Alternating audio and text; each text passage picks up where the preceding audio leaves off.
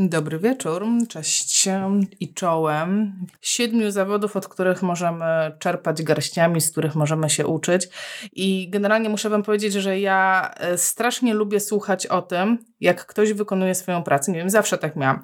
Ktoś przyjeżdżał znajomy, nawet jeżeli nie był w ogóle ze świata medycznego, to dla mnie nie ma znaczenia. Po prostu uwielbiam słuchać, jak ludzie e, opowiadają o wykonywaniu swojej pracy każdej pracy. Czy to jest, nie wiem, jedna z moich koleżanek prowadzi restaurację i po prostu słuchać, jak ona to organizuje wszystko, jak tam, nie wiem, kurczaki jej nieświeże przyjadą, co ona z tym robi, jak to wszystko działa. Niesamowite po prostu. No nie wiem, no mnie to na przykład kręci. Mam znajomego, który umie rzeźbić w kamieniu i odlewać żeliwo.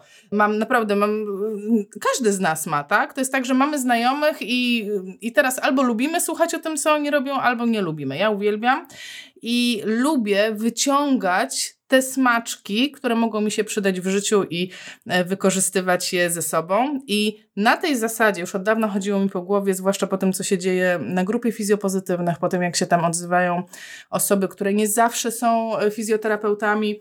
E, I już od dawna chodził mi po głowie taki temat właśnie, okej, okay, jest dużo rzeczy, których moglibyśmy się nauczyć od innych zawodów i niekoniecznie wprost są to takie umiejętności e, jakby fizjoterapeutyczne, bo nie zawsze w życiu o to chodzi. Zresztą odsyłam Was do poprzedniego live'a, e, gdzie mówiłam o trzech kursach, które powinien skończyć każdy fizjoterapeuta, a żaden z nich nie był kursem zawodowym, ale to Was odsyłam, wisi, można sobie przeskrolować fanpage i zobaczyć. No dobra, jedziemy. Kolejność jest, nie jest przypadkowa, ale nie jest tak, że jest od najważniejszego do najmniej ważnego albo na odwrót. Kolejność jest taka, jaka mi pasowała w wypowiedzi, jaka mi pasowała w logicznym ciągu. Także od każdego z tych zawodów ja czerpię, ale od żadnego tam nie wiem, bardziej, mniej i tak dalej. Zawód numer jeden. Terapeuci zajęciowi. Słuchajcie, od terapeutów zajęciowych co będziemy czerpać? W mojej ocenie najbardziej można od nich czerpać kreatywność. Zobaczcie, co to jest za zawód terapeuta zajęciowy. Założę się, że jak tutaj jest, nie wiem, w tej chwili 100 osób, to ile z nas wie tak naprawdę, czy są szkoły dla terapeutów zajęciowych, czy są studia dla terapeutów zajęciowych, czy terapeuta zajęciowy może być magistrem, czy może być technikiem, kto to w ogóle jest, jaką on w ogóle szkołę skończył, tak naprawdę niewiele wiemy na ten temat, a cała grupa zawodowa często jest spychana na takie, powiedzmy, tory, a to są ci, co tam, nie wiem, e, malują dekupaż i wyplatają koszyki. Co e, zupełnie nie zgadza się z tym, co terapia zajęciowa robi na świecie, jak terapeuta zajęciowy jest postrzegany na świecie, gdzie e, OT, czyli tam Occupational Therapy i PT, czyli Physical Therapy są oni po prostu idą we dwoje i we dwoje tego pacjenta tam e, ogarniają. E, I ja właśnie w ten sposób widzę terapeutów zajęciowych i wiem, że, że ta terapia zajęciowa w Polsce mega się rozwija, ale też wiem o tym, że jest to dziedzina niedofinansowana, także tam nie ma tak, że ktoś kupi im jakieś niesamowite sprzęty. W związku z tym oni muszą kombinować. I oni, to co ja widziałam, co kombinują, słuchajcie, terapeuci zajęciowi, ja wam pokażę zdjęcia e, i to, co wam pokażę, słuchajcie, to jest e, jedna dziesiąta tego, co przesłał mi mój kolega Grzegorz Patyna. E, Grzesiek jest terapeutą zajęciowym. Ja wam powiększę, patrzcie, schowam się, zrobię tak, powiększę. To, co widzicie, słuchajcie, to są wszystko sprzęty, które Grzegorz zaprojektował absolutnie sam i wykonał po prostu od podstaw dla swoich pacjentów. To na dole po lewej to jest przyrząd zakładania e, skarpet. On, e, Grzegorz zastrzegł, że to nie jest jego E, projektu, ale y, on to wykonał. To jest zrobione z kawałka plastiku e, od butelki. To, co jest na górze, to jest, zobaczcie, za pomocą narzędzia wkręcanie jakichś nakrętek E, śrubek, e, a to po prawej stronie duże to jest taki stojak e, z różnego rodzaju możliwościami chwytu, nakładania różnych przedmiotów na przedmiot. I takich, słuchajcie, ja zdjęć od Grześka dostałam, nie wiem, chyba ze 30 z różnymi mm, sprzętami, które po prostu on wymyślił od zera, stworzył i używa z pacjentami. E, I to jest coś, co może być dla nas inspiracją na to, kiedy mm, pacjent, nie wiem, nie ma funduszy na to, żeby mieć jakieś fajne sprzęty, czy ośrodek nie ma funduszy na to, żeby mieć sprzęty. To jest taka inspiracja, gdzie możemy zrobić coś z niczego przy odrobinie kreatywności. I słuchajcie, tak niezłożone pokłady inspiracji, jakie ja miałam od terapeutów zajęciowych, to jest po prostu niesamowite, niesamowite.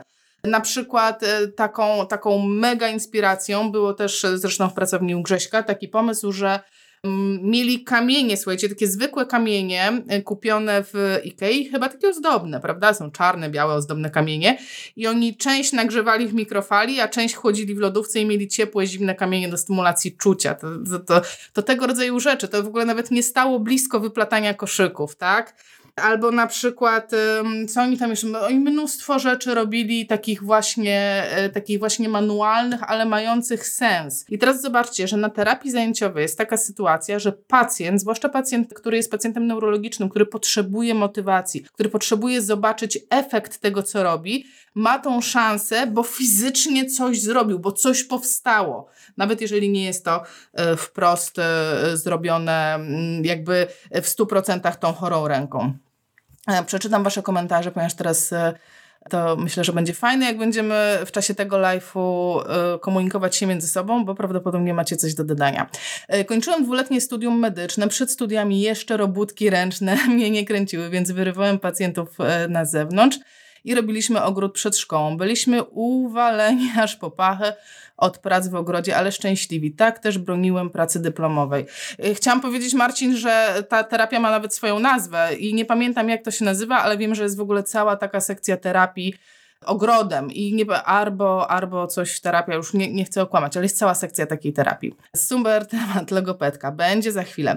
Znakomite terapeutki zajęciowe Jonna Ostałowska i Magdalena Karasowska-Deptuch nauczyły podopiecznych naszej fundacji, jak ugotować zupę, zrobić pranie i rozwiesić, a potem uprasować, wstawić zmywanie, zrobić pizzę, ciągle coś gotowali. Dokładnie. Zobaczcie, że e, my, jako fizjoterapeuci, bardzo często uzupujemy sobie, że my wszystko, co motoryczne powinniśmy robić. A tymczasem jest masa, masa rzeczy, która jest tak naprawdę po stronie terapeuty zajęciowego. I jak jest ta możliwość współpracy, no to w ogóle ekstra, no ale czasami jest tak, że my jesteśmy jedyną osobą, która trafia do pacjenta, zwłaszcza na domówkę, bo nie spotkałam się z tym, żeby na fundusz terapeuci zajęciowi chodzili na domówkę. Jak y, macie inaczej, to mi napiszcie. Ale wtedy to jest ten moment, że mogę pójść do zajęciowego i się zapytać, słuchaj, a generalnie jak się uczy pacjenta tam, nie wiem, zakładać koszulkę, tak? Nie wiem, zakładać spodnie. I oni mogą mieć lepsze sposoby niż my mamy. I to jest taki hit. I uważam, że zdecydowanie powinniśmy tego e, od nich czerpać.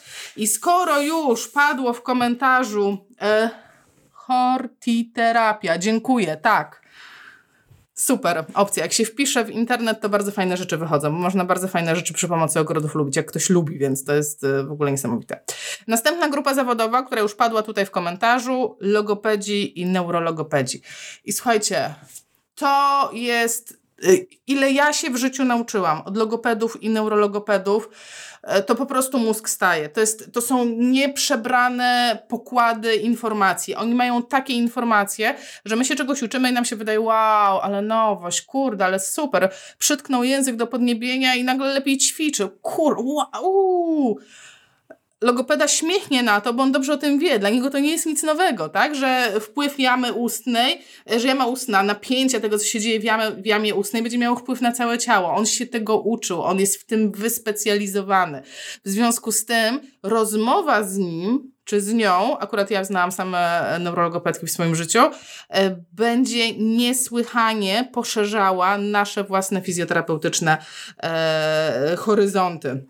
Na przykład muszę Wam powiedzieć, że to właśnie od y, y, logopedki, od neurologopedy dowiedziałam się, że w, u pacjentów z, mm, z SLA, tak, to było u pacjentów z SLA, że u nich tak naprawdę na samym końcu najważniejsze i naj takie, coś na czym trzeba się skupić od samego początku, to nie są te ruchowe kwestie, tylko to jest też na samym końcu to on nie może przełykać i nie może oddychać. I to jest kluczowy y, problem, bo jeżeli nie może przełykać, to trzeba go karmić w jakiś sposób albo przez nos sondą, ale najlepiej byłoby założyć PEGA, a jeżeli chcesz założyć PEGA, to musisz być wydolny oddechowo, no bo to jest jakiś tam zabieg jednak, e, jednak e, w jakiejś tam częściowej narkozie, coś takiego. I I, I, ja bym o tym nie pomyślała, że to jest takie ważne, tak? To mi powiedziała neurologopeda, e, której zresztą serdecznie dziękuję, bo tyle po prostu hektogodzin, jakie ona mi poświęciła. Mam na myśli Marikę Litwin. E, pewnie nas nie ogląda, a, ale jeśli ktoś ogląda, kto zna Marikę, to proszę przekazać serdeczne podziękowania. Zresztą wielokrotnie jej dziękowałam za to.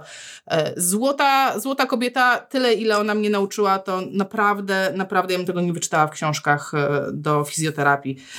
Zresztą był na ten temat live. Na razie on y, nie jest dostępny na temat chorób rzadkich, ale jestem w trakcie y, wykańczania grupy takiej specjalnej dla osób, które są w szczególny sposób zainteresowane, zainteresowane y, takimi jakby specjalnymi live'ami, ale to będziemy, będę o tym Wam mówić później po prostu. Na razie, na razie jest tam tylko kilka osób.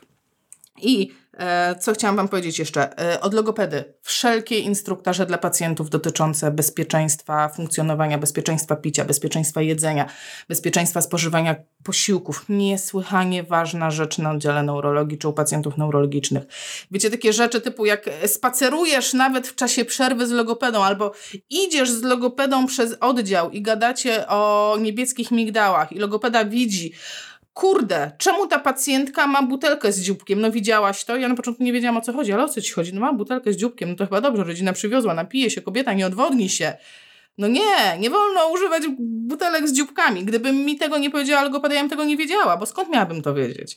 Więc, yy, a dlaczego? Bo teraz może część osób nie wie, dlaczego nie można butelki z dzióbkiem. Jeżeli masz problemy z połykaniem, jeżeli masz problemy, najczęściej w ogóle najtrudniej połyka się płyny, które są o temperaturze takiej pokojowej, bo w ogóle nie czuć, że je mam, yy, a jak nie mogę, yy, nie czuję struktury, co mam połknąć, no to jest to po prostu trudne do połknięcia, a butelka z dzióbkiem wymaga, żeby odwrócić ją do góry, do góry dnem, e, przeważnie wtedy jest ściśnięcie tej butelki i po prostu wlewa się strumień prosto do gardła w bardzo niekorzystnej pozycji. I skąd ja miałabym to wiedzieć? Przecież to nie ma, tego nie ma w programie moich studiów. Ja tego nie wiem. Ja tego się mogłam dowiedzieć od logopedy. Więc jeżeli, e, jeżeli macie szansę, jeżeli możecie podręczyć jakiegoś logopedę w, swojej, w swoim otoczeniu, to po prostu atakujcie ich, zagadujcie ich, pytajcie się ich, bo oni mają nieprzebrane pokłady informacji na przykład takie rzeczy, e, jeżeli ktoś słabo przełyka, to żeby na przykład rodzina mu nie przynosiła rosołu do domu. E, nie do domu, tylko nie karmiła go rosołem, wszystko jedno. To jest, zobaczcie, jak to jest częste, że ktoś leży w szpitalu i rodzina przynosi rosołek, bo jest po prostu, no bo jest zatroskana, bo chce dobrze i ci ludzie chcą dobrze. Nie można tych ludzi obwiniać. A rosół, co to jest? Woda, czyli to, co wam przed chwilą mówiłam, pomieszana z czymś twardym, czyli z kluseczkami, czyli najgorsza mieszanka w ogóle do połknięcia, bo mam wodę, która mnie zalewa, którą się krztuszę i kluseczki, które mi mogą wpaść teraz do płuc. No w ogóle masakra.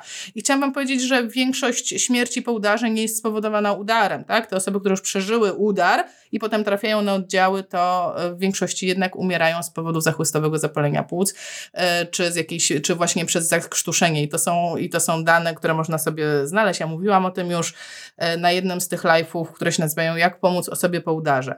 I to są hiperważne rzeczy. I nie dowiemy się tego, nie wiem, z książki do neurologii. Trzeba się zapytać logopedy, trzeba się wgryźć w logopedię. Słuchajcie, przeczytam wasze komentarze. Mm. E, w projekcie, który robiłam dla Fundacji dla osób ze spastycznością, zajęcia z terapeutami zajęciowymi były na równi z fizjoterapią. I ja uważam, że tak powinno być. W tej chwili terapia zajęciowa nie jest e, zawodem medycznym. No mam nadzieję, że jeszcze. Zresztą tak samo jak logopedia nie jest zawodem medycznym. Więc tylko na razie nam się udało tam gdzieś e, wywalczyć tą naszą medyczność, ale no to ja myślę, że to jest kwestia czasu.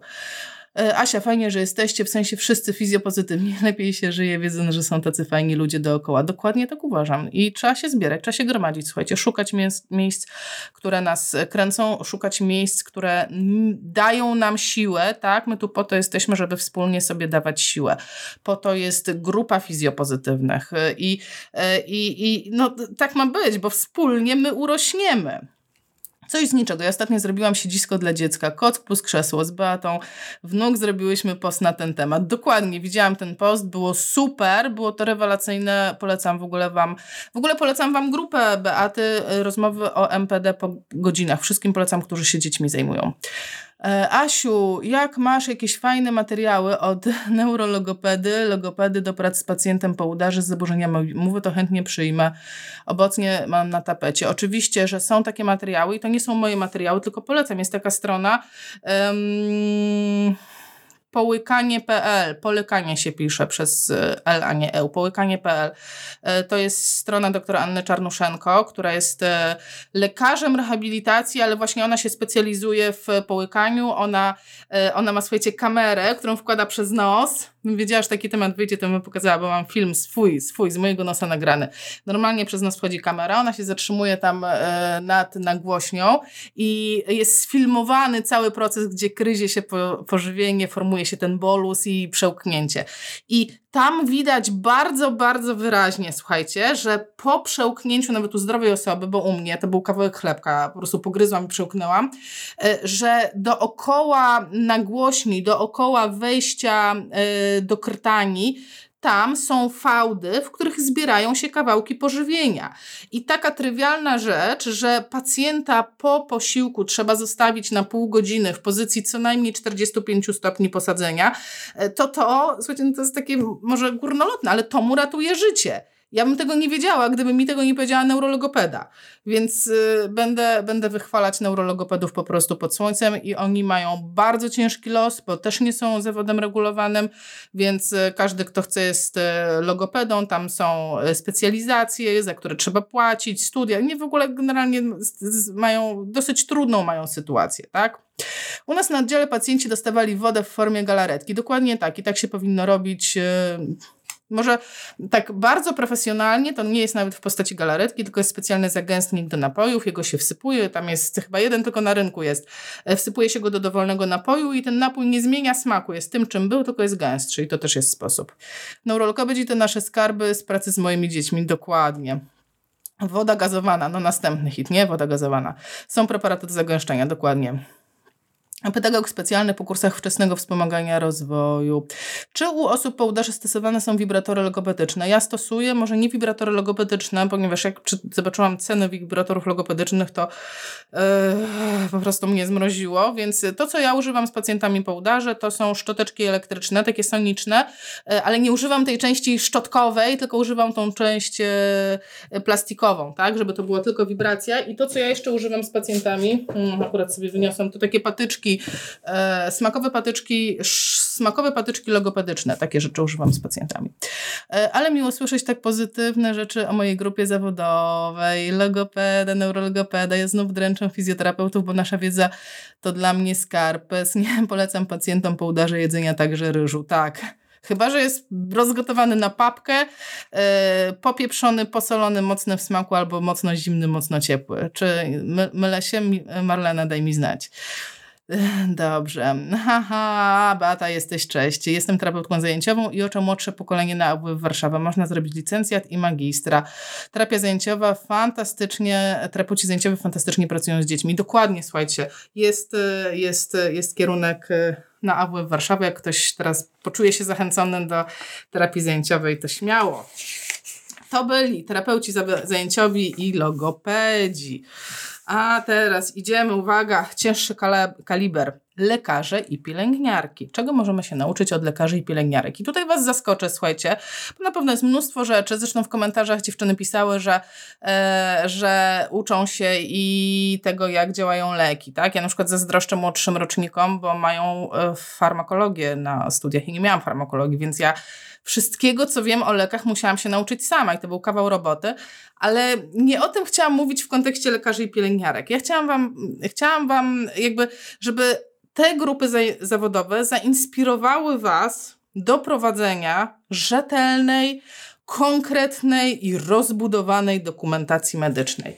Zobaczcie, że jak idziemy do lekarza, czy spotykamy się z pielęgniarką, czy trafiamy, nie wiem, na izbę przyjęć, to tam jest wpytę dokumentów I lekarz nie ma problemu z tym, że my, załóżmy jedną trzecią wizyty, która trwa 15 minut w sumie, jedną trzecią, połowę wizyty, to my siedzimy i patrzymy się, jak on wklepuje w komputer. I on nie ma z tym problemu, bo wiadomo, że taki ma obowiązek, że taki obowiązek ciąży na zawodzie medycznym, że on bierze odpowiedzialność za to, co robi, że jak ja wrócę do niego i powiem, wie pan co, ale to, co mi zalecił pan, to nie działało, to on nie będzie się głowił, hmm, a co on mi zalecił, tylko on otworzy sobie i najpierw sprawdzi, co on zalecił, w jakiej dawce i co ja mu powiedziałam na poprzedniej wizycie. I dzięki temu przede wszystkim ja jako pacjent jestem bezpieczna, ale on jest bezpieczny jako specjalista. A ciągle, po prostu ciągle czytam, jak gdzieś podczytuję te fora nasze fizjoterapeutyczne, to ciągle jest problem, a czemu KIF nam każe prowadzić dokumentację? I tak sobie myślę, rany boskie, KIF ci nic nie każe. KIF, KIF nawet nie ma władzy, żeby coś ci kazać, tak? Nie jest władzą ustawodawczą.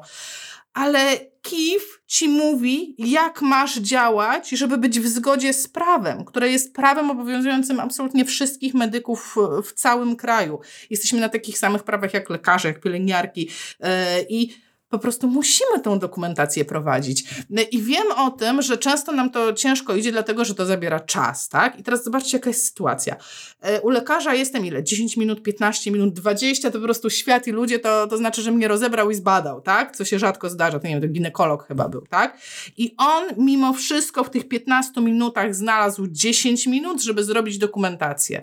A my mamy dla pacjenta pół godziny, czy nawet godzinę i my się denerwujemy, że nie, że nie możemy znaleźć tych ty, ty, ty, ty, tych 10 czy nawet 5 minut, bo nasze terapie nie są znowu takie rozbudowane, tak? Nie, nie podajemy dawkowania leków. No, no nie ma tego aż tak dużo. Pierwsza wizyta to jest więcej, a u lekarza pierwsza wizyta też jest długo. Także, e, także to bym chciała, żeby było taką inspiracją dla e, dla nas wszystkich, że e, oni wszyscy robią tą dokumentację. I nawet słuchajcie, przygotowałam się, zobaczcie, to jest nie wiem czy to widać dobrze, e, to są półeczki po lewej stronie, to jest zrzut ekranu, słuchajcie, ze story, jakie wstawiła dzisiaj e, Róża Hajkuś. Róża Hajkuś jest pediatrą, prowadzi taki profil, który nazywa się Róża podkreślnik lekarz dla dzieci na Instagramie i Róża opisuje tam, jak wygląda codzienna praca lekarza w szpitalu. Opisywała codziennie, jak tam było, kiedy był ten okres COVID-u, kiedy, e, kiedy zrobili im oddział jednoimienny, ile dobrze kojarzę, kojarzę. I te półeczki po lewej, kto ogląda na telefonie, to pewnie słabo widzi. Te półeczki po lewej, to jest, to jest na każdej półeczce jest jeden dokument, yy, średnio od 1 do 4 stron A4, które muszą wypełnić albo ona, albo pielęgniarka. I ona tam wpisze wprost, słuchajcie, no, kiedy siedzicie na izbie i czekacie na to, że, yy, że strasznie długo was lekarz nie przyjmuje, to ja piszę wtedy dokumentację. A potem część tej dokumentacji przepiszę do komputera, a potem część tego z komputera wydrukuję i z powrotem dołączę do, yy, do swojej dokumentacji papierowej. I y, czy im się to podoba? No pewnie im się to nie podoba, że muszą siedzieć i robić, ale czy chodzą i narzekają, że, że cały świat jest beznadziejny, bo muszą to robić? No nie, bo to jest dla bezpieczeństwa pacjenta i dla bezpieczeństwa ich, bo nie wiadomo, kiedy ta dokumentacja będzie potrzebna i kiedy trzeba będzie odpalić komputer i wyjąć yy, dokumentację wizyty, która odbyła się rok temu, bo coś się wydarzyło, bo nie wiem, pacjent okazało się, że miał nowotwór, a może można było już wtedy rozpoznać, że go ma.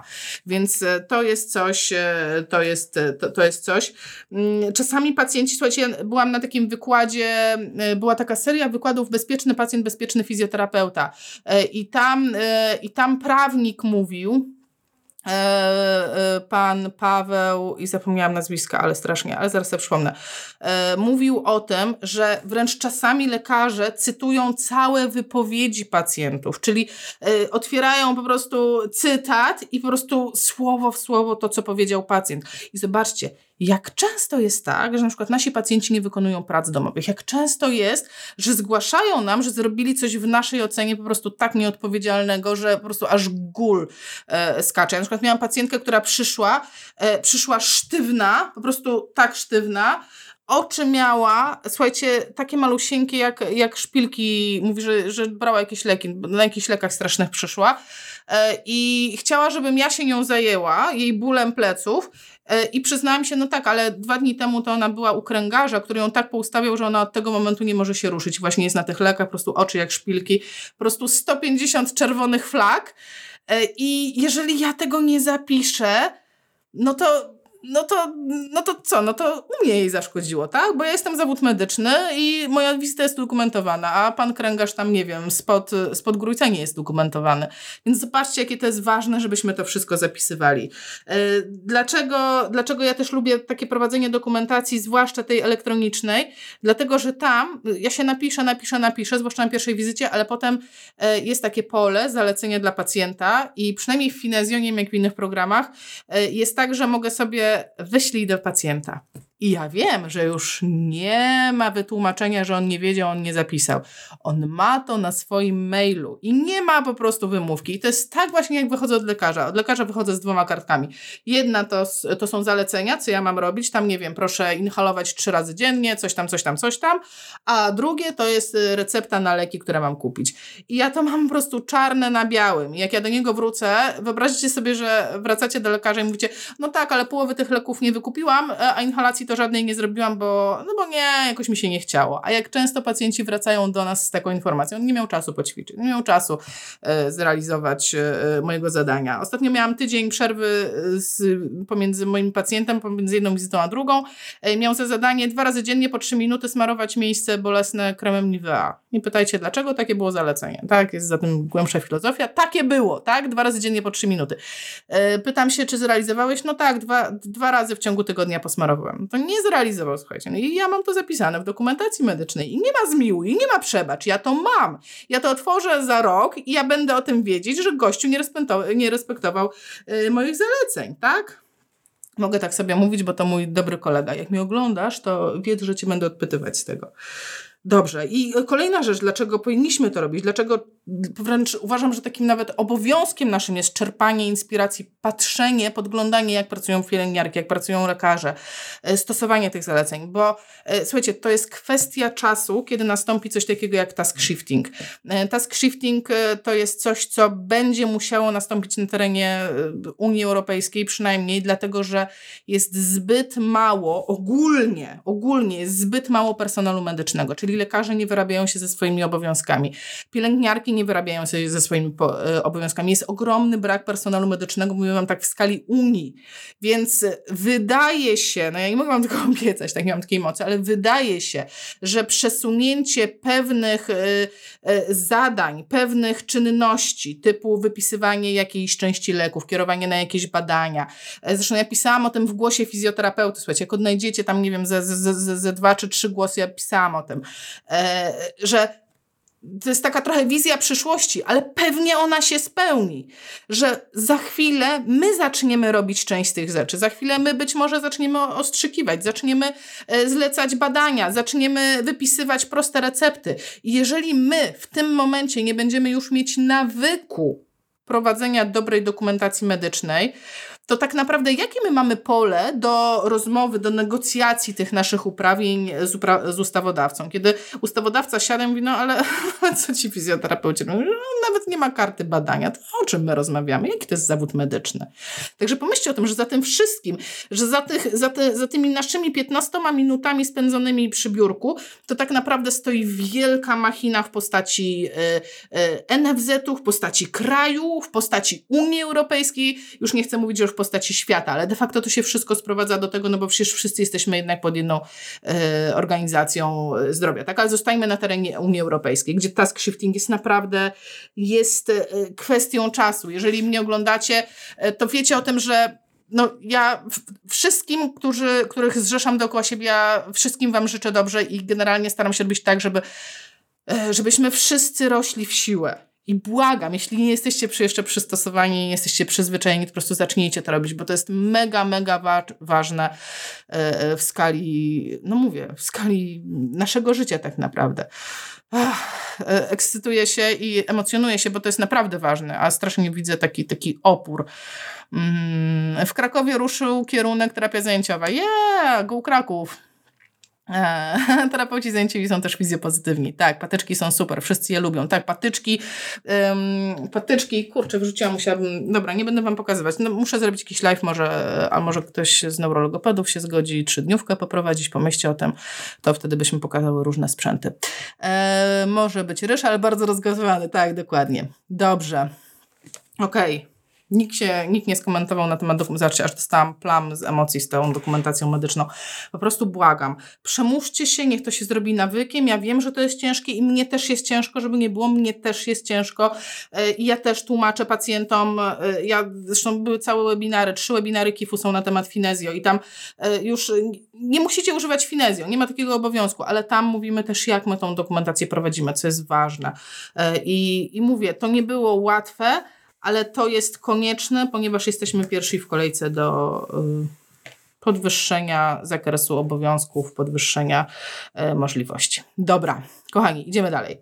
Następna grupa zawodowa, od której możemy czerpać y, i motywację, i wiedzę, w mojej ocenie są to ratownicy medyczni. I ratownicy medyczni to jest taki e, specyficzny zawód, trudny zawód, e, niedoceniany w tej chwili zawód. E, my narzekamy, że pracujemy w trudnych warunkach, że pracujemy na kontraktach, że pracodawcy robią z nami co chcą ale ratownicy medyczni to mają Saigon. Wystarczy, słuchajcie, wpisać sobie, wpisać sobie, nie wiem, ratownik medyczny, praca, czy tam e, e, jak wygląda praca ratownika medycznego. Naprawdę wyskakują bardzo dobre artykuły w sieci, takie pisane i przez ratowników, i przez duże gazety. I naprawdę to jest bardzo, bardzo trudny, odpowiedzialny, wymagający zawód. A to, co ja uważam, że powinniśmy czerpać od nich, to są dwie rzeczy. Dystans do tego, co się robi, a druga rzecz to ochrona siebie podczas tego, podczas własnej pracy. Zobaczcie, że oni oni właśnie e, mają styczność tak naprawdę z najgorszymi przypadkami, z e, katastrofami, z, mm, z ofiarami wypadków, ze śmiercią, z informowaniem rodziny e, o tym, że ktoś umarł. To są niesłychanie trudne, obciążające sytuacje. I oczywiście ja nie mówię, że oni potrafią się zdystansować i że to po nich spływa, bo ja wiem, że to po nich nie spływa. Wiem, że część e, potrzebuje pomocy psychologa, której zresztą nie otrzymują. To jest hit. Zobaczcie, to jest, to jest hit, czego tego, tego się dowiedziałam przygotowując dzisiejszy live, że kiedy jest wypadek, to ofiara wypadku ma zapewnioną pomoc psychologa, ale ratownik, który na przykład zbierał, nie wiem, e, części ciała dziecka, nie wiem, zmasakrowanego i na oczach matki, to on nie ma tej pomocy. To jest po prostu e, nieprawdopodobne, więc oni muszą niejako radzić sobie z tym sami. Są kolejną grupą zawodową, która ma bardzo ciężko w Polsce e, i wręcz są takie rekomendacje, bo niektórzy z nich są przeszkoleni w takiej pomocy psychologicznej, że umie, um, potrafią w odpowiedni sposób wesprzeć drugą osobę i oni są wręcz zachęcani do tego, ok, jeżeli ty masz takie przeszkolenie, to pomagaj nie tylko ofiarom, pomagaj też swoim kolegom i koleżankom, dlatego że zawód jest niesłychanie ciężki. E, I to jest tak, no, że gdyby ratownik medyczny wszystko, co zobaczy w, w pracy, zabierał do domu, no to miałby ogromny problem. Więc na jakimś etapie, tak e, myślę, że przynajmniej większość z nich potrafi się zdystansować. To jest coś, co powinniśmy, uważam, od nich troszeczkę zaczerpnąć. E, I mówię to stąd, ponieważ bardzo często dostaję od Was e, takie prywatne wiadomości. Naprawdę one przychodzą, gdzie pytacie się, co mam zrobić, tak strasznie przejmuję się swoimi pacjentami. I zwłaszcza od osób, które dopiero zaczynają swoją pracę w fizjoterapii. I muszę powiedzieć, że ja też, też tak byłam. No to chyba normalne, no to jest ludzkie, że jak trafiamy na nieszczęścia ludzkie, to przejmujemy się.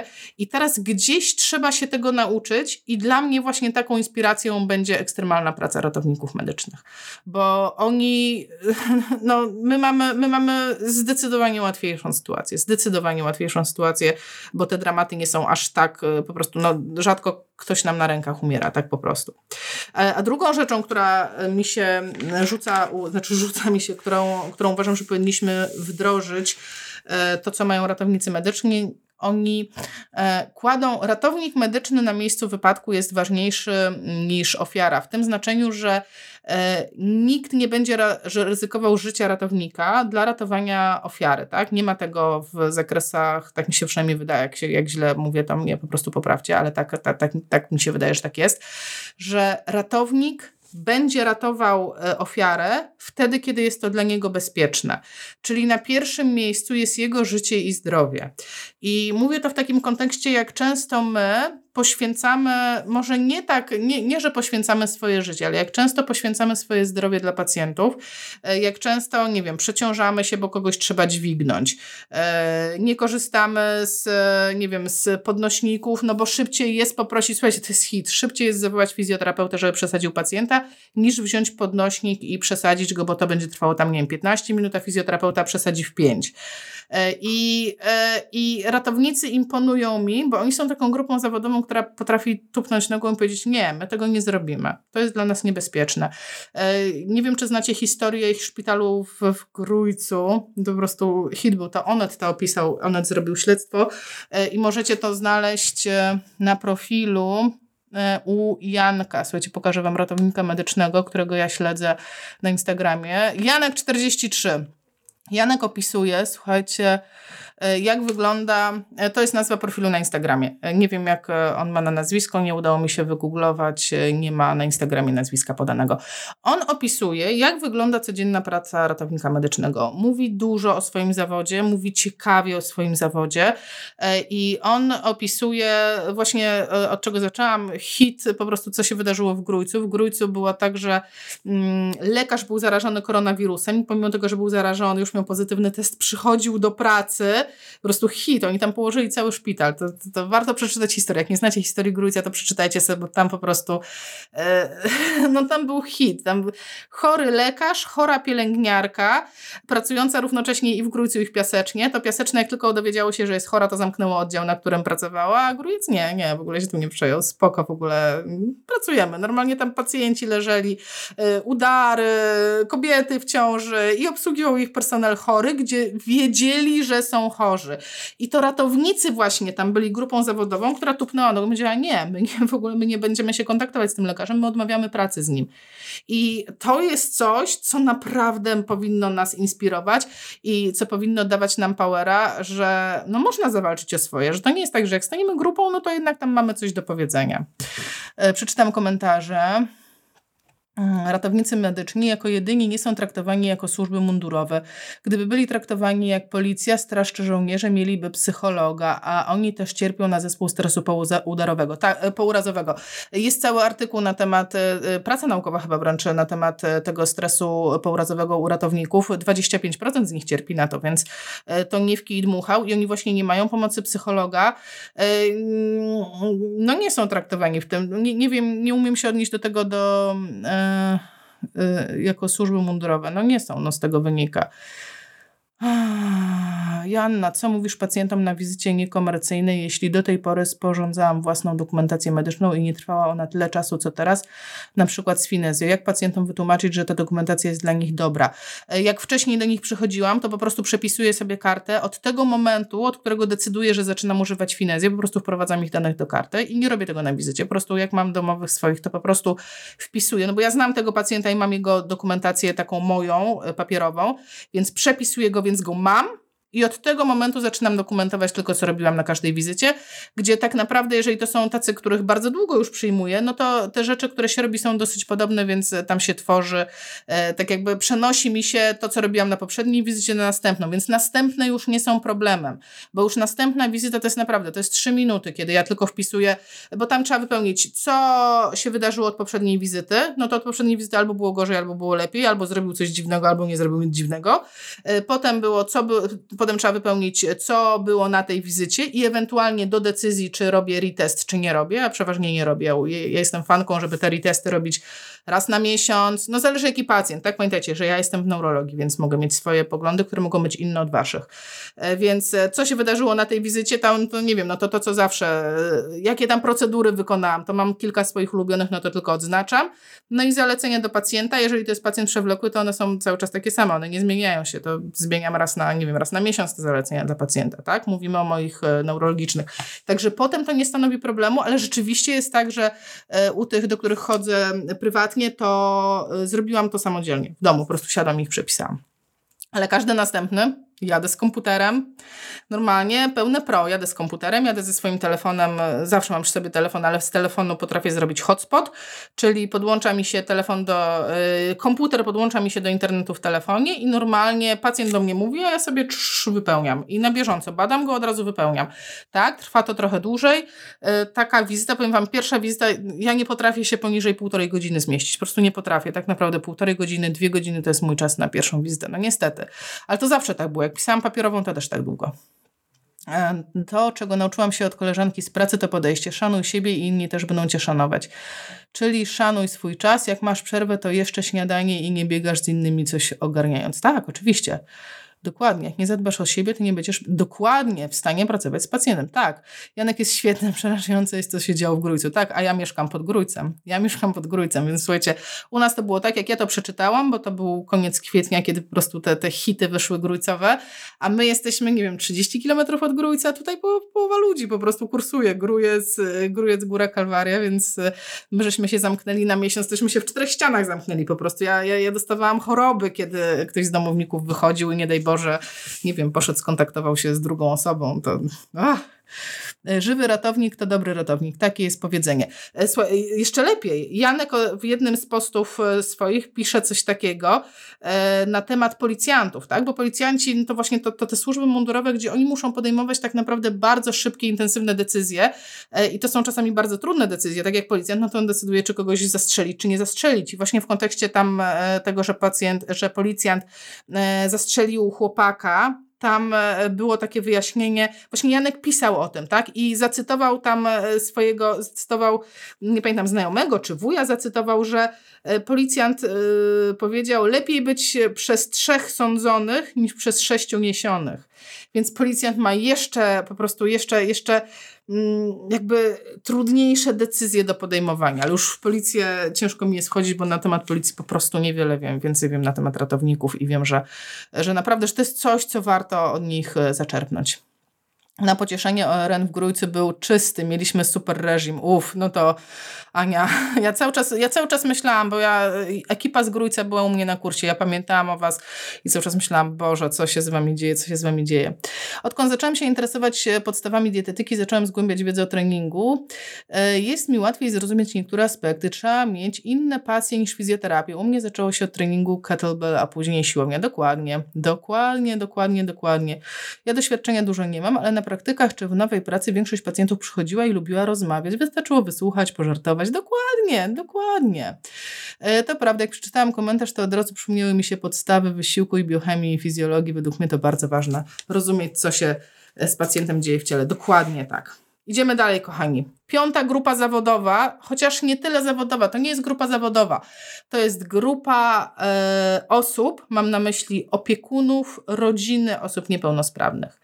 I to, co możemy od nich czerpać, i uważam, jest mnóstwo, w ogóle jest mnóstwo rzeczy, których możemy, których możemy się nauczyć od rodzin naszych pacjentów. Mam na myśli ciężkich pacjentów, mam na myśli sytuacje, gdzie pojawia się w domu, zobaczcie, zobaczcie co to znaczy być, e, być rodziną osoby niepełnosprawnej. Żyjesz sobie normalnie przez x lat i nagle, bez Twojego wyboru, bez Twojej decyzji, pojawia się w domu osoba, którą prawdopodobnie trzeba będzie się zajmować, nie wiem, do, przez 20 lat, przez 50 lat. No nie wiadomo, tak? Pojawia się ciężko chora osoba. I nagle ten dom musi się przebudować i musi się dostosować do tej sytuacji. I ponieważ ja pracuję bardzo dużo na domówkach, domówka to jest chyba moja ulubiona forma pracy, to od samego początku obserwowałam różne rodziny, jak sobie radzą z tym, i zauważyłam, że są takie rodziny, do których się wchodzi i po prostu czujesz, że, e, że oni są niesamowici. Czujesz, że bije od nich energia, że oni postanowili, że się nie poddadzą, oni postanowili, że ta osoba A będzie żyła, B będzie żyła najlepiej jak się da, C jeszcze będzie się poprawiała. I mam, y, mam na myśli różne konfiguracje, bo to są czasami rodziny dzieci niepełnosprawnych, e, to są rodziny osób e, młodych niepełnosprawnych, tacy rodzice, gdzie, gdzie coś się wydarzyło, kiedy już to dziecko już tak naprawdę nie było dzieckiem. Ale także rodziny odwrotnie, kiedy babcia zachorowała, babcia miała udar, czy dziadek miał udar i nagle cała rodzina się organizuje i zaczyna się opiekować tą babcią. I to są tak niesamowicie piękne rzeczy. Ja sobie napisałam, że to, co możemy się od nich uczyć, to jest niezłomność i nieustępliwość, bo to są ludzie, którzy postanowili, że się nie poddadzą. I e, tutaj chciałam Wam polecić taki profil, który obserwuję. Profil się nazywa Wielkie Budzenie Krzyśka. I tam jest pokazana droga, jaką przeszedł Krzysiek. E, Krzysiek dostał e, w, on w listopadzie 2017 miał wypadek. Słuchajcie, ja wam pokażę, jak wyglądało pierwsze chodzenie Krzyśka, bo dostałam od mamy film, mogę po, pokazać, mam, e, mam pozwoleństwo. To jest pierwsze chodzenie Krzyśka. To jest taki pacjent, że jakbym go badała, ja byłam raz tylko u Krzyśka na konsultacji, chyba rok temu, i chodził trochę lepiej, ale chodził tak, że ja miałam ochotę biec za nim i, i, i asekurować go. Nie, nie miałam takiego poczucia, że, e, że on chodzi swobodnie i że to jest bezpieczne. Znaczy, to jest pierwsze chodzenie, a pokażę Wam to, co jest sprzed ostatnich kilku dni. Jakie on w czasie dwóch lat zrobił postępy. Krzysiek po dwóch latach. Pyk, po co komu kijki? Zobaczcie, jak facet teraz, nie wiem, jak przetacza stopę. Zobaczcie, że potrafi zgiąć kolano, że ma względne ruchy selektywne w kończynach dolnych, że ta równowaga już nie jest taka, że mam ochotę za nim biec i go trzymać. Naprawdę, facet robi mega postępy. Dlaczego? Dlatego, że rodzina na jakimś etapie była niezłomna, bo powiedzieli: Nie, on nie zostanie leżący, on nie zostanie na wózku, nie zostanie.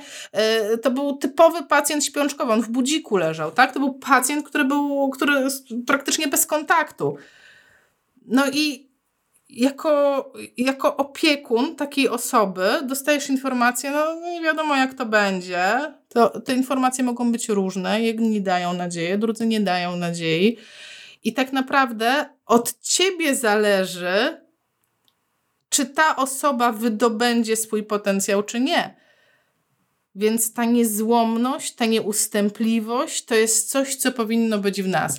I dlaczego o tym mówię? Bo ja, ja tego nie mówię w kontekście tego, że coś się stanie naszym bliskim, czy w kontekście nawet terapii. Ja to mówię w kontekście filozofii życiowej.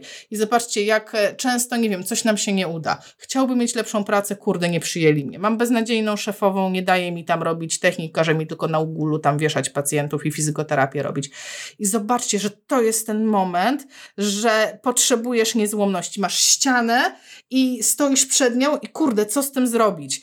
I y, wtedy można sobie myśleć, kurde, gdyby ci ludzie stanęli przed taką bzdurą, że szefowa im czegoś nie pozwala, oni by to rozwiązali tak bo to jest kwestia tak naprawdę perspektywy, gdzie y, dla ciebie to, że nie wiem, musisz robić fizyko, które jest, nie wiem, nie, nie w twojej filozofii, tak strzelam teraz, cokolwiek, tak wymyślam po prostu. Chodzi o to, że nasze problemy są nieporównywalnie mniejsze do problemów takich mega życiowych, trudnych. W związku z tym warto czerpać te E, rozwiązania i tą siłę charakteru, która cechuje ludzi, którzy stanęli przed trudnymi rzeczami, bo nie wiadomo, kiedy nam się to przyda, a na pewno przyda nam się w prostych rzeczach. Powoli, ale do celu, super filmik, dokładnie. I prawa ręka mu funkcjonuje, tak, słyszałam. Tak, super efekty. On ma super efekty. A propos stresu, jestem fizjo, oprócz tego pielęgniarką. Pracowałam na OJOMie w Centrum Zdrowia Dziecka. Było to 18 lat temu i do tej pory pamiętam śmierć pierwszego dziecka, które było pod moją opieką. Pamiętam jak się nazywało, jak wyglądało i ile miało lat. Reakcje rodziców i to de. Tak, no, i to jest coś, co trzeba umieć przepracować. I ja, ja no zastanawiam się, bo my chyba też nie mamy wsparcia psychologa. Tak mi się wydaje, że fizjoterapeuci, jak, jak, jak ja bym pracowała na trudnym oddziale, to czy mi się należy wsparcie? Prawdopodobnie nie, nie słyszałam przynajmniej o czymś takim. Dokładnie. Rodzina, wielkie budzenie Krzyśka jest wspaniała. To sukces i ciężka praca całej rodziny. Dokładnie o tym mówię. Dokładnie o tym mówię. I to są ludzie, którzy są niezłomni. I to, żeby to nie było, że to jest tylko rodzina Krzyśka. Ja takich rodzin znam wiele.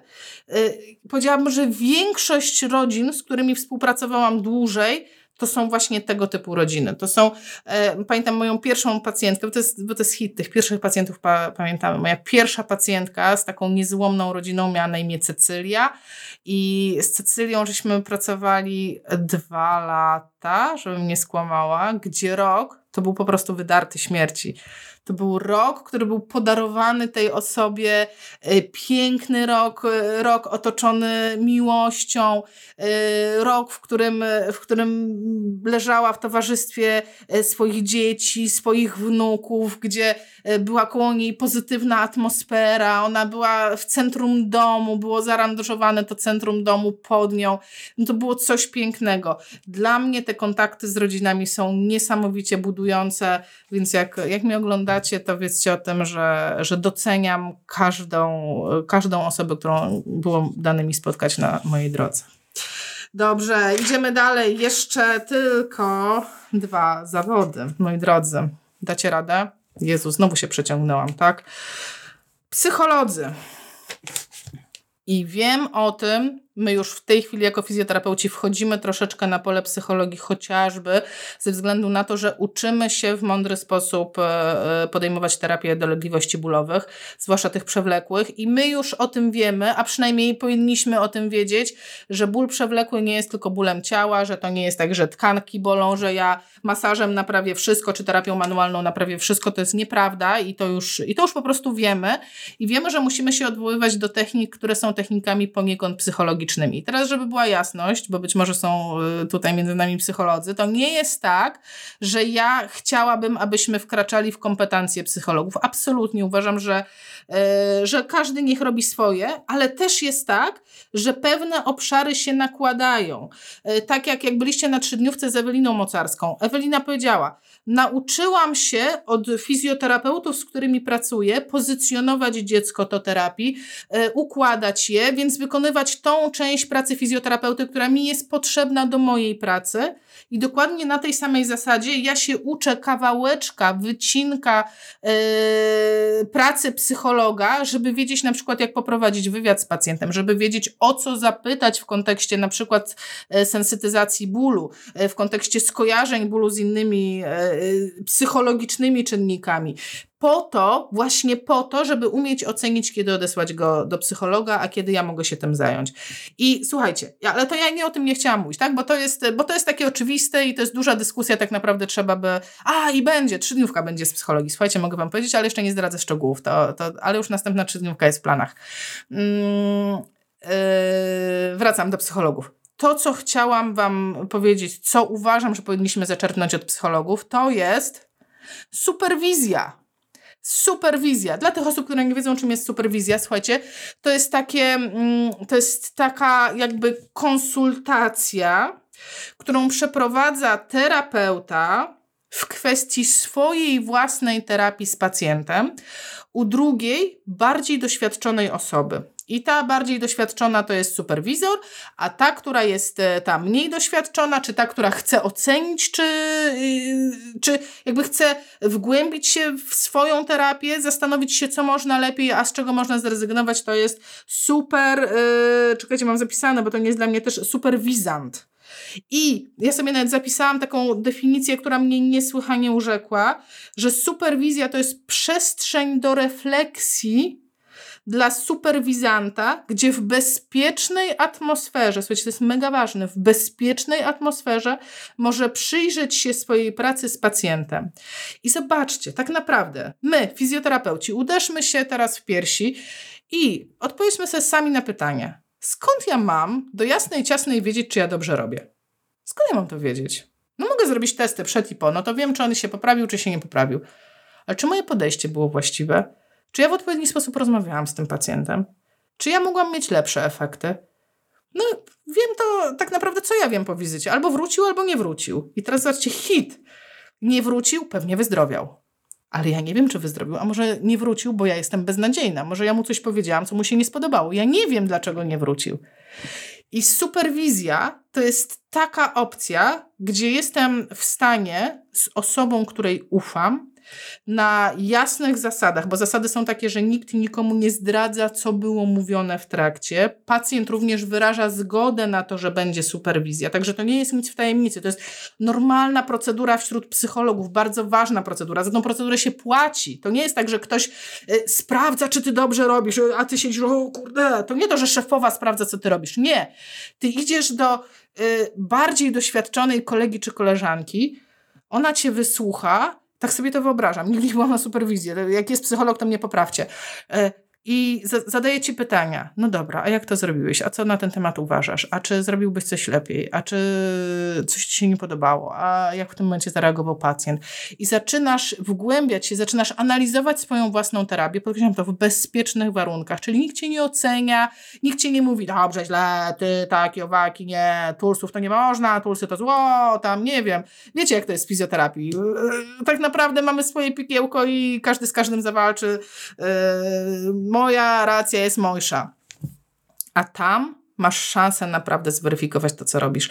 I wiem o tym, że nie mamy takiej procedury i nawet nie mam pomysłu, jak ją stworzyć, ale zobaczcie, jakby było fantastycznie mieć się do kogo zwrócić i zastanowić się, czy w ogóle koncepcja mojej pracy to jest dobra. Czy w ogóle to, co ja robię, to ma sens. Pomyślcie nad tym. Jak macie pomysły, to, y, to napiszcie mi. Ja na razie to robię w ten sposób, że jeżeli mam wspólnego pacjenta z kimś, albo ktoś na przykład przekazuje pacjenta, tak? Przez to, że internety działają, to często ja przekazuję komuś pacjentów e, i często pacjenci trafiają od kogoś do mnie. I wtedy to jest fajny moment, bo ta osoba terapiowała tą, te, tego pacjenta, e, teraz ja go terapiuję i my możemy w pewnym momencie się zdzwonić. Są bardzo trudne, słuchajcie, decyzje do podjęcia, żeby w ogóle zadzwonić do siebie i pogadać o tym. My nie mamy takiej łatwości. My nie, my nie mamy takiej łatwości, e, bo tak mi się wydaje, że, że taka, że, że nie wiem, no chyba duma nie pozwala, tak? I teraz pytanie, czy to jest duma, czy to jest brak pewności siebie, a może ja robię źle? Jak wiele osób żyje w takim poczuciu, kurde, pewnie wszyscy są lepsi ode mnie, bo to jest normalne. Kiedyś zrobię odrębnego live'a o tym poczuciu, bo to jest, bo to jest też hit, e, hit, że mamy poczucie, im jesteśmy lepsi, tym mamy poczucie, że jesteśmy gorsi. No nieważne. No w każdym razie superwizja, superwizja. Okay. czy ktoś mi coś napisał o superwizji, jestem ciekawa. Eee, psycholog, wizyta prywatna raz na jakiś czas. Przy kilkudziesięciu zgonach rocznie w pracy można się poniekąd przyzwyczaić. Być cynkiem, by nie zwariować. Kwestia poukładania sobie w głowie. Czasem to się uda, przynajmniej ja jakiś czas. Ja już wiem, że cudów nie zdziałam. Nie ma na to czasu, tyle bym chciała. dokładnie, dokładnie. Dokładnie, Alicja. O, widzę, że wielkie budzenie Krzyśka, pewnie pani Anna. Dziękuję za ciepłe słowa w imieniu rodzin, ale bez opieki psychiatry nad nami też byśmy nie dali rady. I to jest dowód, że jak człowiek o siebie przy jakiejś pomocy nie zadba, to daleko nie pociągnie. Napatrzyłam się na wielu wypalonych, wykończonych systemem fizjoterapeutów. Żeby człowiek miał się siłę, musi sobie dać prawo do słabości i szukać pomocy. Tego od nas się uczcie. Dziękuję pani Anno. Tak. Tak, piękne słowa. Piękne słowa. E, Jagoda pisze, my sobie robimy takie burze mózgów z koleżanką, szczególnie jak coś nie idzie, albo mamy poczucie, że coś można by zrobić lepiej. Tak. No tak, no to jest, jakiś, to jest jakiś pierwszy krok, chociaż słuchajcie, jak była trzydniówka i, yy, i tam się pojawili na tej trzydniówce psychologowie inni oprócz Eweliny, to tam pojawiły się takie komentarze w, no w komentarze w komentarzach, że a superwizja koleżanki to nie superwizja. I ja to kumam. Ja to naprawdę rozumiem, że to nie jest prawdziwa superwizja, ale w takiej sytuacji, w jakiej my jesteśmy fizjoterapeuci, no naprawdę od czegoś musimy zacząć. Naprawdę. Więc ta rozmowa z koleżanką może być jakimś początkiem. E, jakiś mentoring. Nie wiem, jak to rozwiązać. Słuchajcie, naprawdę nie mam pomysłu, jak to rozwiązać, bo w psychologii, żeby zostać tym superwizorem, to trzeba mieć specjalne uprawnienia. To nie robi się tak, to nie każdy może być. To nie to, że ja myślę teraz, hmm, Tokarska ma fajny kanał, to mogę być superwizorem. No nie, no nie. Musiałabym zdać jakiś egzamin, y, być przeszkolona w tym, sama się poddawać superwizji.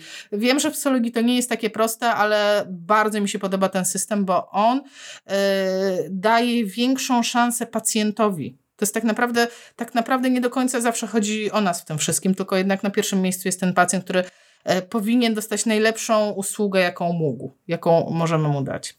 E, pytam się koleżanki fizjo, co oni myślą o konkretnym problemie. Pozdrawiam Cię i całe Jesteś the best. O, Maja, super, dziękuję.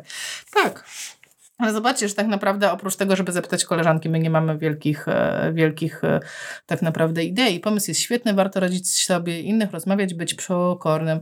VAT superwizor jest na części praktycznej. Naprawdę super, obserwuje, notuje i rozmawia, przedstawia to, co dobre, proponuje, co zmienić. E, bardzo miła, budująca atmosfera, korekta języka w stosunku do pacjenta, pozycji, ergonomia pracy, pomysły, co zrobić dalej. Dziękuję mamie Krzyśka, ogromne gratulacje dla niego. Tak. Dokładnie. Coś takiego, słuchajcie, na PNF-ie mamy, ale nie ze wszystkimi. Jak byłam, jak asystowałam Benedyktowi e, na kursie, to on miał zwyczaj nagrywać to, co robię, czyli nagrywał wszystkie wykłady, które prowadzę, nagrywał pracę z pacjentami, nagrywał generalnie wszystko, co robiłam przed grupą, a potem siadaliśmy po kursie i analizowaliśmy te nagrania. I z jednej strony było to, było to obciążające, ale z drugiej strony po prostu było takie, taka kawa na ławę. Czy podobało Ci się to, co teraz zrobiłaś? Okej. Okay. No nie bardzo. No to następnym razem możesz to zrobić inaczej. Super. I to jest bezpieczna, dobra atmosfera i to jest coś, z czego można coś wynieść. Zawsze tak jest również i nie wyobrażam sobie pracować inaczej. Nikt z nas nie jest w stanie ogarnąć wszystkiego i robić to naj nie da się, a co dwie głowy to nie jedna. Pokora nauka rodzi prawdziwego specjalistę. Tak, dokładnie. Pracując w hospicjum nauczyłem się pomagać do końca i czerpać z tego satysfakcję i radość. Dokładnie. Powiem Wam, że takim moim pomysłem na, na to, żebyśmy sobie pomagali wzajemnie, to właśnie była grupa fizjopozytywnych. Ja sobie to troszkę tak wymarzyłam.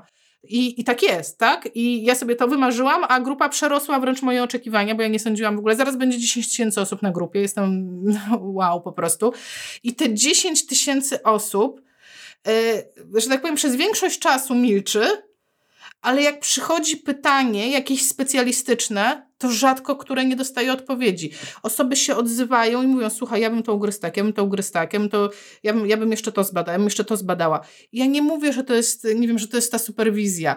E, I dla mnie na przykład to nie jest, często się krytykuje takie konsultowanie w internecie, E, że to jest nieprofesjonalne. Ja uważam, że to jest właśnie mega rozwijające, bo to jest burza mózgów i tak tą decyzję ostateczną podejmuje terapeuta prowadzący, bo od tego on tam jest i jeżeli przychodzi pacjent na grupę i się pyta, to najczęściej jest odsyłany do fizjoterapeuty, szukamy mu kogoś na ziemię, ale E, jak przychodzi terapeuta i mówi, słuchajcie, zbadałem to, to i to. E, ja teraz tak miałam z pacjentem bliznowym. Miałam mega trudnego pacjenta bliznowego. Jestem na zamkniętej grupie terapeutów e, integracyjnej terapii blizn i zadałam pytanie, słuchajcie, trudny pacjent, zbadałam to, to i to, kurde, wyszły mi jakieś kosmiczne wyniki. Nie wiem, jak sobie z tym poradzić, poradźcie mi. I dostałam po prostu 150 komentarzy, co mam z tym zrobić i ja następnym razem już wiedziałam, co mam zrobić. Jak mam zmodyfikować tą terapię, żeby mniej się frustrować, a mieć lepszy efekt z pacjentem. Więc dla mnie grupy internetowe takie wspierające, prawdziwie wspierające grupy internetowe to jest mega. Dobra, bo e, przeciągam strasznie. Ostatnia grupa zawodowa, e, z której można czerpać i uważam, że powinniśmy, to są, uwaga, blogerzy i influencerzy. Tak, i mówię to z pełną odpowiedzialnością. I nie mówię tego w kontekście, że my się powinniśmy od nich uczyć, chociaż od niektórych to nawet da się, ale mówię to w kontekście tego, że trzeba się od nich nauczyć, uwaga, uwaga, bez wstydu. Czyli umiejętności powiedzenia głośno o tym: hej, słuchajcie, zrobiłem coś dobrego w mojej pracy. Mój przypadek, miałam trudny przypadek, rozwiązałam to w ten i w ten sposób. Zobaczcie, jakie mam ekstra efekty hej, powiodło mi się, albo hej, słuchajcie, mam problem, jakie to było trudne, frustrowałam się w czasie tego przypadku. Tak mówię tylko o pracy, ale tak naprawdę mam na myśli coś szerszego. Pokażę Wam filmik jednego z influencerów, którego ja oglądam. E, I on jest totalnie nie ze świata medycznego. Totalnie. To jest, słuchajcie, Gianluca. E, stawia tego typu filmy everyday. Po prostu everyday. E, Gianluca można zobaczyć jak tańczy, jak e, lata samolotem i na pokładzie tego samolotu wykonuje trening, to jest jego prywatny samolot. E, można zobaczyć jak, nie wiem, wścieka się jeżdżąc po swojej posiadłości na jakichś śmiesznych urządzeniach. I co sprzedaje Gianluca? Gianluca sprzedaje muzykę. On jest, on jest, on ma firmę, z tego co wiem, która wydaje muzykę. W związku z tym pokazuje, jak fajnie i jak przyjemnie jest żyć z muzyką. Jak fajnie jest tańczyć. Jak fajnie jest mieć koło siebie osobę, którą kochasz. Jak robicie rzeczy wspólnie razem. I dlaczego, słuchajcie, ja o tym mówię? Ponieważ przyjęty taki model, mam takie przynajmniej wrażenie w Polsce fizjoterapeuty, to jest biedny, sfrustrowany po prostu fizjo, który na nic nie ma czasu, który jest po prostu zahukany e, i, i tak w ogóle to trendy to być biednym u nas, tak? Ale i zobaczcie, jak często na forach internetowych, nie na moim, ale jak często na forach, jak ktoś pyta, hej, słuchajcie, chciałbym studiować fizjoterapię, co mi poradzicie? Pojawia się po prostu lawina, zrezygnuj, daj spokój, nie wyżyjesz z tego, idź, nie, syf straszny.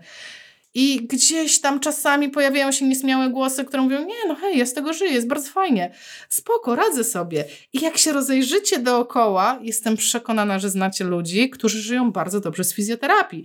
E, I może nie pracują nawet 14 godzin na dobę, tylko trochę mniej. I generalnie radzą sobie i podróżują i jest fajnie. I ja takich ludzi mnóstwo znam. I znam takich ludzi, którzy pracują na etatach i jeżdżą na wakacje, nie wiem, na Bali. E, I spoko. I tylko zobaczcie, to się nie przebija do mediów, bo do mediów trzeba być smutnym, sfrustrowanym. I to jest coś, co powinniśmy czerpać od influencerów. Po pierwsze, y, stanąć przed kamerą czy przed tym telefonem. Ja robiłam takie wyzwanie, słuchajcie, u mnie na Instagramie. Mówię, stań przed telefonem i pogadaj przez minutę do tego telefonu, jaki jesteś fajny. Co ty w życiu robisz dobrze? Dwie osoby odpowiedziały. Dwie osoby, moi drodzy. Dwie osoby.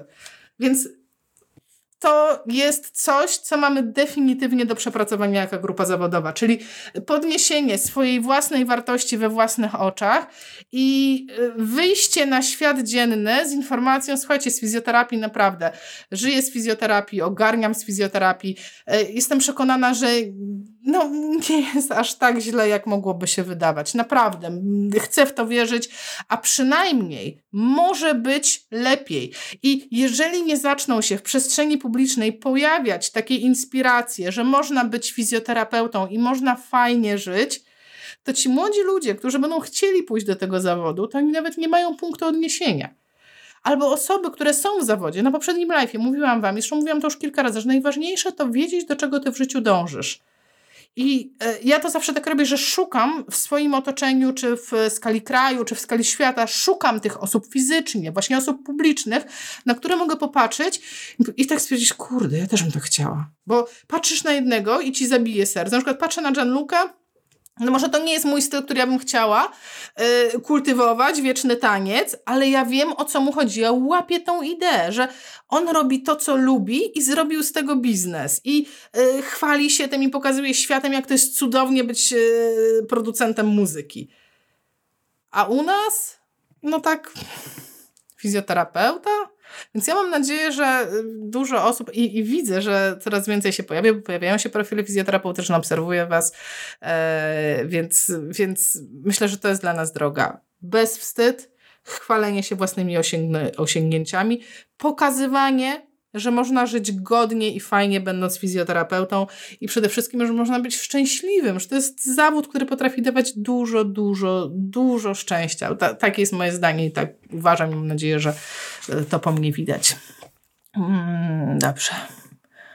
Już przeczytam komentarze. E, przepawia do mnie słowo pokora, nieobniżone poczucie własnej wartości, ale myślenie o stawaniu się lepszym. Tak, e, wszystko ma dwa końce, tak? Muszę wiedzieć, y, gdzie jestem, i tu jest ta pokora mi potrzebna, tak? Ta pokora, żeby, żeby w ogóle rozpoznać, że coś jest jeszcze przede mną. Bo to jest y, najgorsze, co się może przytrafić, to nie tylko u nas, to w każdym zawodzie, to założenie, że no sądzę, że ja już wiem wszystko. Myślę, że już wiem wszystko. I to jest dramat, a bardzo często tak jest.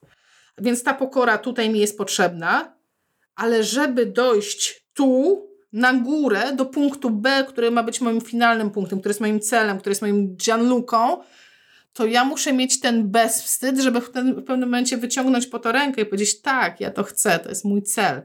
I tak naprawdę, i też już kiedyś o tym mówiłam, już nie pamiętam w którym live, już mi się wszystkie mylą, zeszyt do live'ów mi się skończył dzisiaj, słuchajcie, koniec zeszytu, muszę następny zeszyt do live'ów kupić. E, ja już kiedyś to mówiłam, trzeba się mm, poukładać z własnymi pieniędzmi, tak? Czyli trzeba poukładać się psychologicznie z tym, że chcesz zarabiać pieniądze, jeśli oczywiście chcesz, tak? No nie dla każdego one są ważne, tak? Ja na przykład musiałam, bo dla mnie pieniądze były czymś brudnym i musiałam się poukładać sama ze sobą z tym, że chcę je mieć, że... Yy, tak, pożądam tych pieniędzy, yy, chcę je zarabiać, mam z tego radość, chcę kupować rzeczy, yy, chcę, nie wiem, podróżować, mam z tego radość. I tyle, ale to jest mentalne, to jest praca mentalna i do tego właśnie trzeba przejść przez ten bezwstyd. bo w Polsce wciąż to jest tak, e, nie godzi się powiedzieć, że a, no, bo chciałabym mieć BMW, no to chyba sobie kupię. Co, masz na BMW? To nie wiem, pewnie ukradłaś, tak? Rodzice ci dali. Hmm? Ja uwielbiam pracować w sali z innymi terapeutami, niby każdy ze swoim pacjentem, ale zawsze coś się podpatrzy albo ktoś spojrzy w bok i coś potrzepnie. Ważne tylko potrafić na fajnych ludzi. Tak, ma to swoje plusy, ale ma też e, swoje minusy, myślę, że zwłaszcza dla pacjentów. E, bardzo długo tak pracowałam i było bardzo fajnie, e, ale teraz tak jak patrzę, też zdarzały się momenty, że ponosiliśmy się, w sensie my fizjoterapeuci, my mieliśmy fajną atmosferę i nie było tego skupienia w 100% na pacjentach. Najtrudniej jest się chwalić. Tak. Najtrudniej jest się chwalić. Tak, dlatego ja na Instagramie ciągle was cisnę. Nagrywajcie swoje bloczki reklamowe, schwalcie się, mówcie do siebie dobrym językiem. To też chyba temat na cały odrębny live, słuchajcie. Czyli właśnie jak to zrobić, żeby się ogarnąć mentalnie. Jeszcze pracownicy socjalni i specjaliści od zaopatrzenia ortopedycznego do naszego mego zespołu terapeutycznego. Tak, tak, zgadzam się. A propos muzyki i bliskiej osoby, to ja właśnie pracuję z moją żonką w gabinecie, od zawsze jest muzyka i zawsze jest pozytywna energia. No i to mi się podoba. W ogóle jestem fanką rodzinnego biznesu. Uważam, że mega, jak się dogadujecie, jak robicie coś wspólnie, to po prostu jest wow. Tak się robi ucząc się PNF-u w USA. Mega stres dla terapeuty na początku, ale dużo można z nagrania wynieść. Burza mózgów, tak, tam ciągle nagrywają, słyszałam o tym Walecho. Ale chyba nie ma przyjęć w tej chwili do Walecho, ile dobrze się mylę. E, ile dobrze myślę. Po nagraniu jest niesamowite, jak najbardziej. Okay, każdy pacjent jest inny i tak naprawdę bardzo często dostęp do większej wiedzy narzędzi jest zawsze z korzyścią dla pacjenta, zgadza się. Blogerzy, influencerzy mają świetne pomysły, ja prawie zawsze pracuję z muzyką i zalecam ją do ćwiczeń do domu. Plus światło, temperatura, zapach, tak, ta multisensoryczność, dokładnie.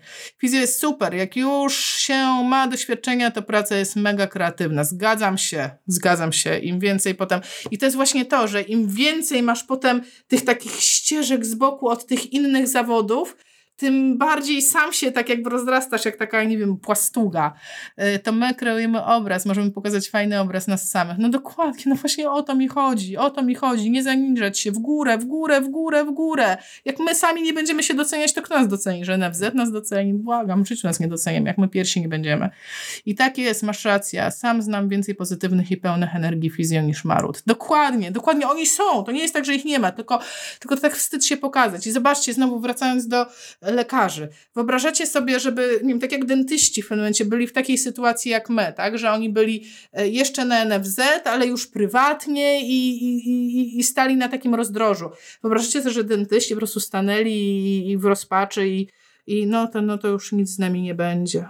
No nie, no, no, no przechodzimy na prywatne, no to przechodzimy na prywatne, no trudno, no stało się, no już jakoś tam sobie radę w tym Range Roverze, tak? Trzeba się poukładać z własnymi pieniędzmi, trzeba się poukładać z tym, że chcesz być bogaty, trzeba się poukładać z tym, że pieniądze czynią dobro, tak? Jakby pieniądze same w sobie nie, nie są ani dobre, ani złe. One są środkiem do robienia różnych rzeczy i od tego, co my, co my z nimi robimy, to będzie zależało e, efekt. To ja powiem, chciałabym kiedyś pracować na oddziale neurologicznym, chciałabym być kiedyś ekspertem od neuro, dużo nauki przede mną, wiem, marzyć warto. Nie, nie marzyć Alicja, po prostu działać. Napisz do mnie, wkręcimy cię w jakiś oddział neurologii, który chcesz. Na pewno są tutaj jacyś e, ludzie, którzy potrzebują w tej chwili terapeuty na oddziale neurologii. Mówisz słowo i za dwa tygodnie masz pracę. Kochani, bardzo Wam dziękuję. Tylko godzina 18. Podziwiam, że wytrzymaliście, ale dziękuję, dziękuję. Nie podziwiam, e, dziękuję. Jest mi niesłychanie miło, że tyle czasu spędzacie ze mną. Widzimy się za tydzień. W międzyczasie zapraszam Was serdecznie na grupę fizjopozytywnych. Bądźcie z nami. Jesteśmy w kontakcie. Ściskam i do zobaczenia.